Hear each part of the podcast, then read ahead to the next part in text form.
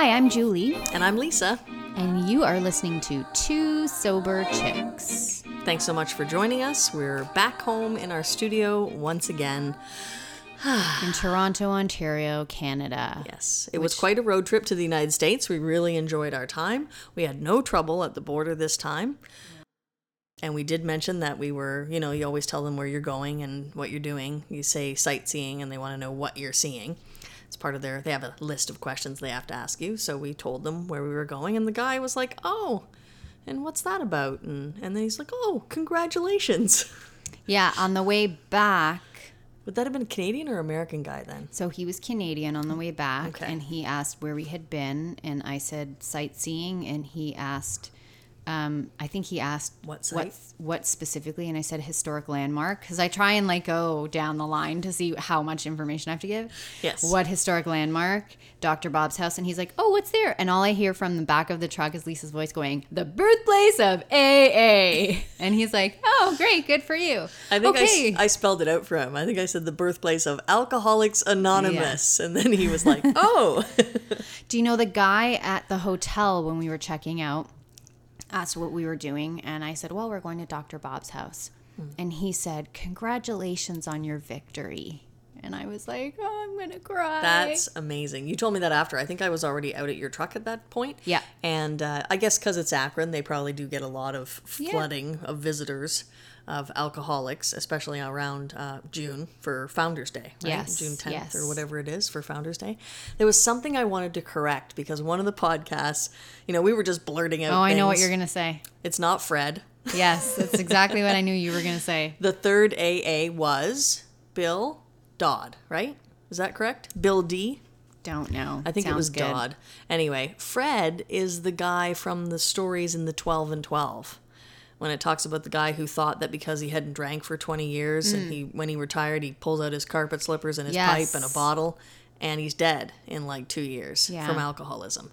Uh, and the point of that story, Fred's story, is that even though you stay dry for many years, we have that insidious disease of the mind too that says, oh, well, I must be okay now.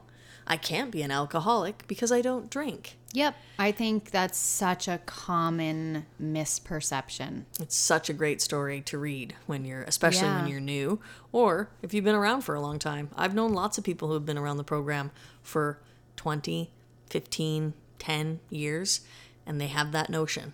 And Yep. they somehow, we forget, especially if you stop going to meetings. And this is why it's so important to keep going to meetings, to keep hearing those stories and those messages.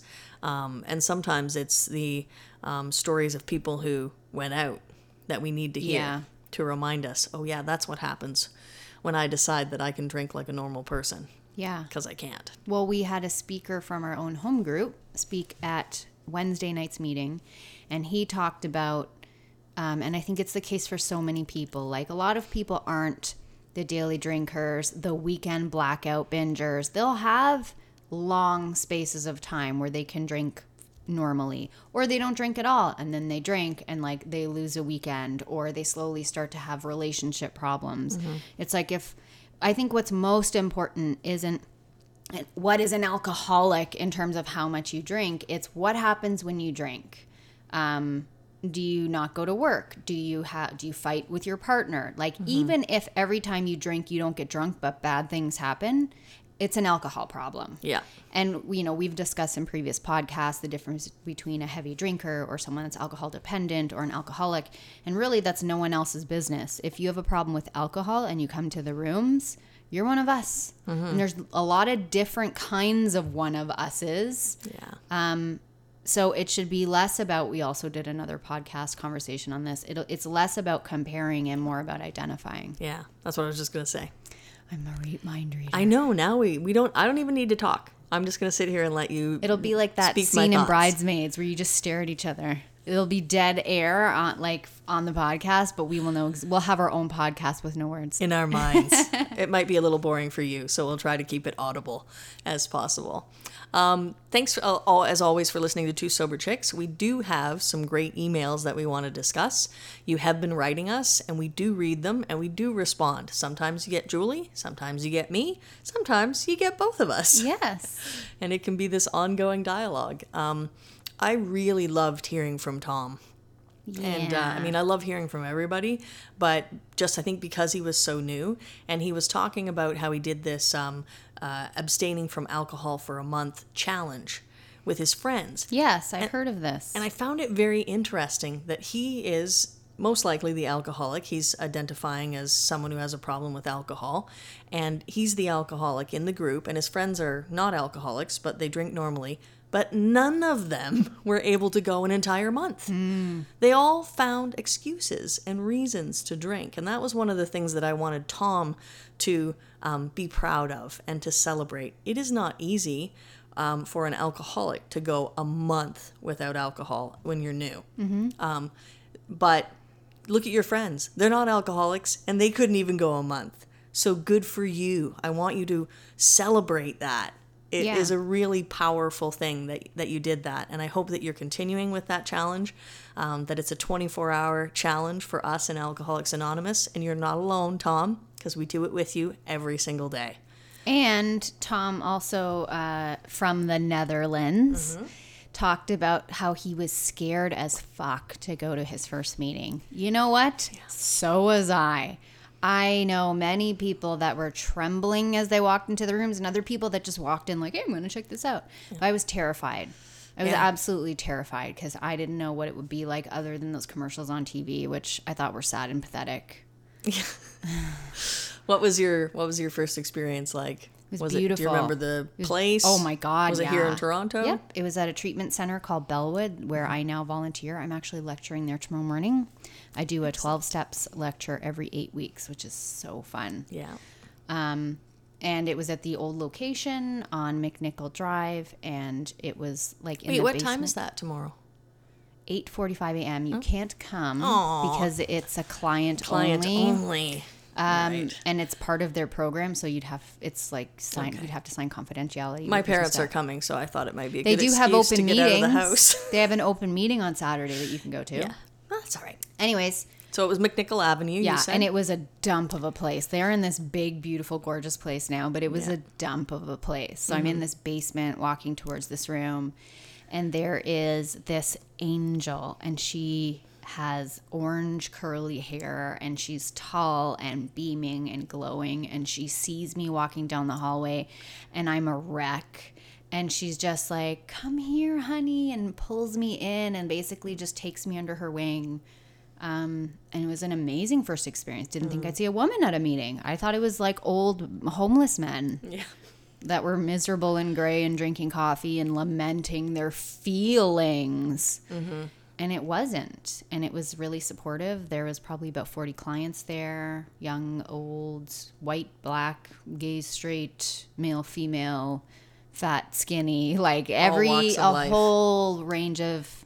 So it was a great first experience for me. That's awesome. Um, so it went from fear to like humiliation and devastation. Yeah. But that's just because of how I viewed myself Yeah. and where I had where I was at that point in my life. Did you get a chip that first night? Yep, I was told to get one, and Mm-hmm. I was like, no. And all of a sudden, I just felt myself getting up out of my chair, and people were partying like it was 1999, and Yeah. I was snotting and tearing all over the place. And the guy that put the chip in my hand, who has since died, um, he put the chip in my hand and he gave me this big hug, and he said, "You are officially my new favorite alcoholic." Aw. and then gave me some meetings don't give this. Ours don't at st clement's the little card with like the serenity prayer the 12 steps and the 12 traditions. And um, up until very recently i was like yep and i jumped into the program and i got a big book and a sponsor.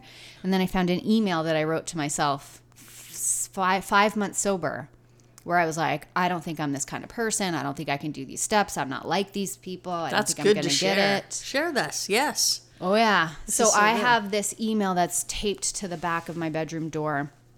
I was 4 months sober and my sponsor at the time, the woman that would become my sponsor told me to write a letter to God. Okay. And I'm like writing this email like I don't know who I'm talking to. This is fucking stupid. I don't even know if you're out there. And it's actually really sad because the body of the email is how much I'm a bitch to my husband and I'm a shitty stepmother and I'm an awful dog owner and I can't like This is what you think of yourself at the at time? the time. Mm, okay. Which is hard for me because I think I'm so fucking perfect now. like I have such a deep love. Like I really love myself. Like I'm my own best friend. I think I'm the coolest chick I know. I'm the smartest person I know. Like I have a healthy self-esteem. I do the best I can. I think I'm a great friend, a great daughter. But to look at how I was trashing myself and it, at the bottom it was like i don't think i can do these steps i don't think i'm like these people mm-hmm. my recollection was not that mm-hmm. and i read that email not long ago and went what every time i tell my story i'm like and then i got a big book and a sponsor and i jumped in and everything's great. And it's not. So i'm glad i got a reality check from my own fingers and my own email because two weeks later I would go to Manresa, that women's 12 step retreat that we go mm-hmm. to, and I would pick my sponsor and I would do my step three, and then it's just, it ran away with me, mm-hmm. the program. My wife um, and I we go to the same group, go to the same home group, and there's an open meeting and then there's a closed meeting, and we often don't sit in the same room, especially for closed meetings, like because you share, right? And I want her and she wants me to be able to share openly and honestly. I think that's such a smart thing know. to do when you have a partner who is also in the program and in your home group. Yeah, because you know, there's some things that she might share or that I might share, and then you go home at the end of the night, and it's like, oh, so I didn't know that you had had that feeling or that thought, and uh, and there's some thoughts that I don't share with my wife because I know that I can't trust my own thinking left to my own devices. I have to check in with the sponsor first, and thank God for that, because if I just shared it all with her, you know, we might not stay together. So I have to go through that process because I'm, you know, I'm an alcoholic thinker. Um, but one of the things that it highlighted for me was this thought about um, how other people perceive me. And that's why I thought that it was so good that you share that part of your journey because sometimes I think people might listen to the show. Uh, two sober chicks, and they might think, "Oh wow, they've got it so together." But I want people to know that um, we are on a journey. We have ups and downs. Um, some days our program is solid as shit, and other days we fall apart. Um, other days, you know, I can't I can't find my program. Uh, if it was like nailed to my face. Oh, I love that. I couldn't find my program. That's really cool. Yeah, It's like- a great way to say it. I just fall down, you know, and I forget the things that I, I I've been taught and the principles that I lean on, and the steps and how to work them in my life. Uh, sometimes shit comes at you so fast, and you and you react instead of follow the instructions. So I thought that that story was really important and powerful for you to share with people, so they know that Julie, who now is going to seminary. who's studying the Bible I'm and so Hebrew. holy. I'm so, I can almost touch God. I'm so holy.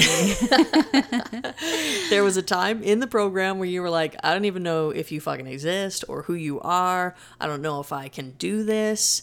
Um, it's important for people to hear that because um, if you're feeling that way, you can see how you're not alone and you can see that it is possible to change. It is possible that this too shall pass, that this feeling will pass. And uh, for myself, my wife pointed out to me one night when I shared, one night we actually sat in the same room.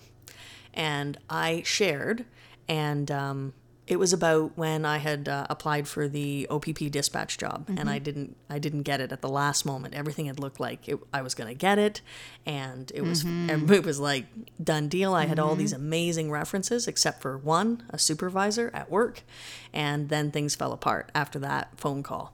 Um, and so I had talked about this because I was going through extreme disappointment and loss. And, you know, I struggle sometimes with, I don't like God's plan for me. I don't like God's will. but I know. I've learned to accept it. Um, and so I had shared. And then later on in the drive home, she said, you, and not in a mean, judgmental way, but it was her perception. She said, You always sound so perfect when you share. Like you've got it all together and uh, you have the perfect program. And I went, Really? That's what you got from my share? And I thought, Oh, I wonder if anybody else got that. Because that is not the impression I want to give people. I want them to know that it is a process. But my sponsor taught me that when I go to a meeting, I don't share I don't share the shit and then shut up. Because who's that going to help? Where's the hope in that? My job for me as a member of Alcoholics Anonymous is to share my experience, strength, and hope. If I'm struggling with something, I might not have an answer the first time I share. But if I've talked to my sponsor, I might have a better understanding or I might have an answer. Yeah. So then I share that. And I think that's where I was that night that I shared. But then, like, two months later, I was sharing with you guys, my sisters, how all this grief had suddenly come up. And I was like, mm-hmm. I thought I was good with this. I thought I had accepted this answer. Where'd this come from? And you guys taught me it's grief. You're, you're allowed to. Yeah, welcome to grief. Yeah, you're allowed to be disappointed. Yeah. Oh, okay. That's good to hear. Yeah. So, yeah, so we are human and we go through these things just like you do. And that's why your letters are so important to us. And We're uh, just one of the flock. we love hearing from you. Grief is I still have grief over my divorce 6 years ago. Sometimes it comes to visit and it's it settles in deep and it's like we're going to have dinner together tonight. and all I can do is go, "Okay, let's have dinner. I'm serving you spinach, you fucker. We'll have dinner." it's the nature of grief. So, back to Tom. yeah. His question is I sometimes hear people say that they have been going to meetings for a couple of years before the ta- they take the steps. Is that normal? Mm. I don't know about normal, but I don't think it's recommended. No. Um, I actually, my bestie said something the other day that I loved. When I start working with someone new or a new sponsee, um, I always struggle with like, do we jump into the steps or do we start with the book? And she said with this particular sponsee, her it was a life or death situation, so they jumped right into the steps, and she decided in her own discernment, we'll jump into the book later. But I think, listen, if you're coming into the rooms, you there's something that in your life that needs to change, start the steps immediately. Mm-hmm. Even if it's just one. And if you can't do one, pray for the willingness and the strength to start step one. Yeah. And there's no real, I mean, I guess there is. There's a guidebook. It's called Alcoholics Anonymous, the big book. Uh, but there's no like uh, how to manual. I, every time I start to say something, I hear my sponsor go, Yes, there is, dumbass. I know. Yeah. it's the big book, Alcoholics Anonymous. And so, really, that's all I've done is everything that my sponsor did with me, I try to do with a newcomer when I work with them. And for me, that is going through the book. And as you're going through the book, you are going through the steps. Absolutely. Things are happening. like the doctor's opinion is a great step one story Yes. or yeah. a pre step one Yeah. story. Um, it's just it's fantastic. So why is it a good step one story? Because the thing about the doctor's opinion that changed my life was that I'm not crazy and the medical field is baffled by addiction. And so if there's something really wrong with me, it just sort of validated okay, it's not in my head. I'm actually suffering from something very real. Mm-hmm. And I'm in the rooms because I'm powerless and my life is unmanageable, or else I wouldn't have walked through the door. Yeah. So I think the doctor's opinion, which I believe the original manuscript, didn't we see when we were in Akron and we picked up those books? Started it's actually one. the first thing. Yeah. It was paid, which I think is genius. And Yeah. then in the years it changed to like the preface and Yeah. other things, It was page one. which is for sure. fine, which is more of like a historical chronicle. It's still what you read first. yeah. Um, yes. Um, so yeah, and for me too, like um, I didn't start them right away, and so what happened was I suffered. I went to meetings. Yeah. I was dry. I like to say dry as fuck. Meaning- Crispy. Oh, Crispy, crunchy. so harsh. And nobody you know nobody wanted to be around me and i you know i was presentable. I didn't smell. It wasn't because of body odor or something like that. It was because of attitude.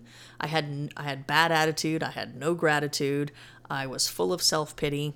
And um, i didn't want to do the things that people were suggesting. I didn't really want to do the work and that's the step work. It's called step work not step fun Yes. so you have to do it. And uh, it's like if you want to get up, uh, let's say you're going into someone's house and it's a two story walk up. In order to get there, you have to take the steps. It's like anything. Mm-hmm.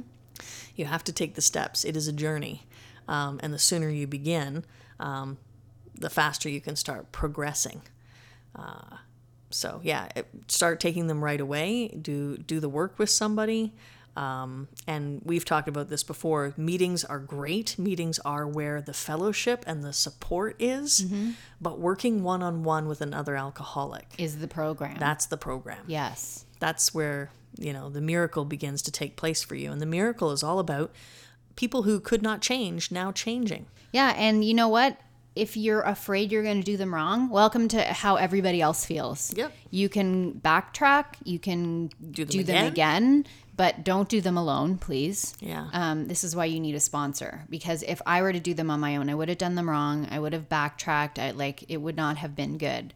And that's why you check in and say, Am I doing this well? Do you think I should go forward? I'm thinking maybe I should go back. I have a sponsee that, like, four years in, she still hasn't finished all the steps because she keeps going back and front and back and front. And she's going to do ninth, but then she's going to do 10th. She does practice her program all the time, which is why I'm a little, you know, and I'm not the taskmaster sponsor, but has she done a full 1 to 12 with me? No. I think we got to step she's done her amends and she does yoga and meditation. So I guess she has. It's just been a really Long journey. not very um I don't know what like the word is regimented, not like everyone else where it's like now we're working on this step, now we're working on that step. And we've talked about this before too in our podcast, especially after just being to Dr. Bob's house, where they would do one, two, three before they took them to their first meeting. Because Yeah. the term sponsorship is not actually mentioned in the big book of Alcoholics Anonymous, but where it stemmed Oh. from was um, the origins of the Oxford group, which is where Bill pulled some of these uh, tenets, these absolutes, and these ideas to build the steps on. Um, in order to get into the Oxford group, the Oxford group was a Christian organization. And in order to go there, you had to have someone vouch for you. In other words, you had to have someone sponsor you in. Cool. So they would go to the group and they would say, "Hey, here's Bill. Bill's an alcoholic. Uh, he's done step one, two, and three. He believes in God. He understands that he's powerless over certain things, and he's willing to turn his life over." to That's cool. I you know? like that. And so they would sponsor them in. And so a sponsor then was kind of responsible for you. It's like sponsorship from if you want to marry an American and they come to Canada, you have to sponsor them. I'm open to Americans wanting to marry me, by the way. I'll be down there um, August 8th until August 24th. You're gonna have a full dance card now, girl. In sh- what is it, Charlottesville? Is that where you're going? Americans. Happy 4th. Happy belated 4th, my beloved Americans. Oh yeah. Um, I'll be going to Morgantown, West Virginia, Charlotte, North Carolina, Charleston, South Carolina, Franklin, Tennessee, Washington, D.C., and I think home after that. We have got to figure this Skype thing out. We're gonna podcast. we are going road. to, and All I'm going to go to meetings in these cities, and then maybe I'll come home and give you the lowdown. Sounds good. Yeah. Okay, well, we're going to wrap this one up so we can get into the very next one. As always, we really appreciate you because without you, nobody would be listening. So Hi, Tom. Hi and bye, Tom. thanks so much, and please keep those email coming emails coming at the number two soberchicks at gmail.com. I'm Lisa, I'm Julie. and this has been Two sober chicks. Bye.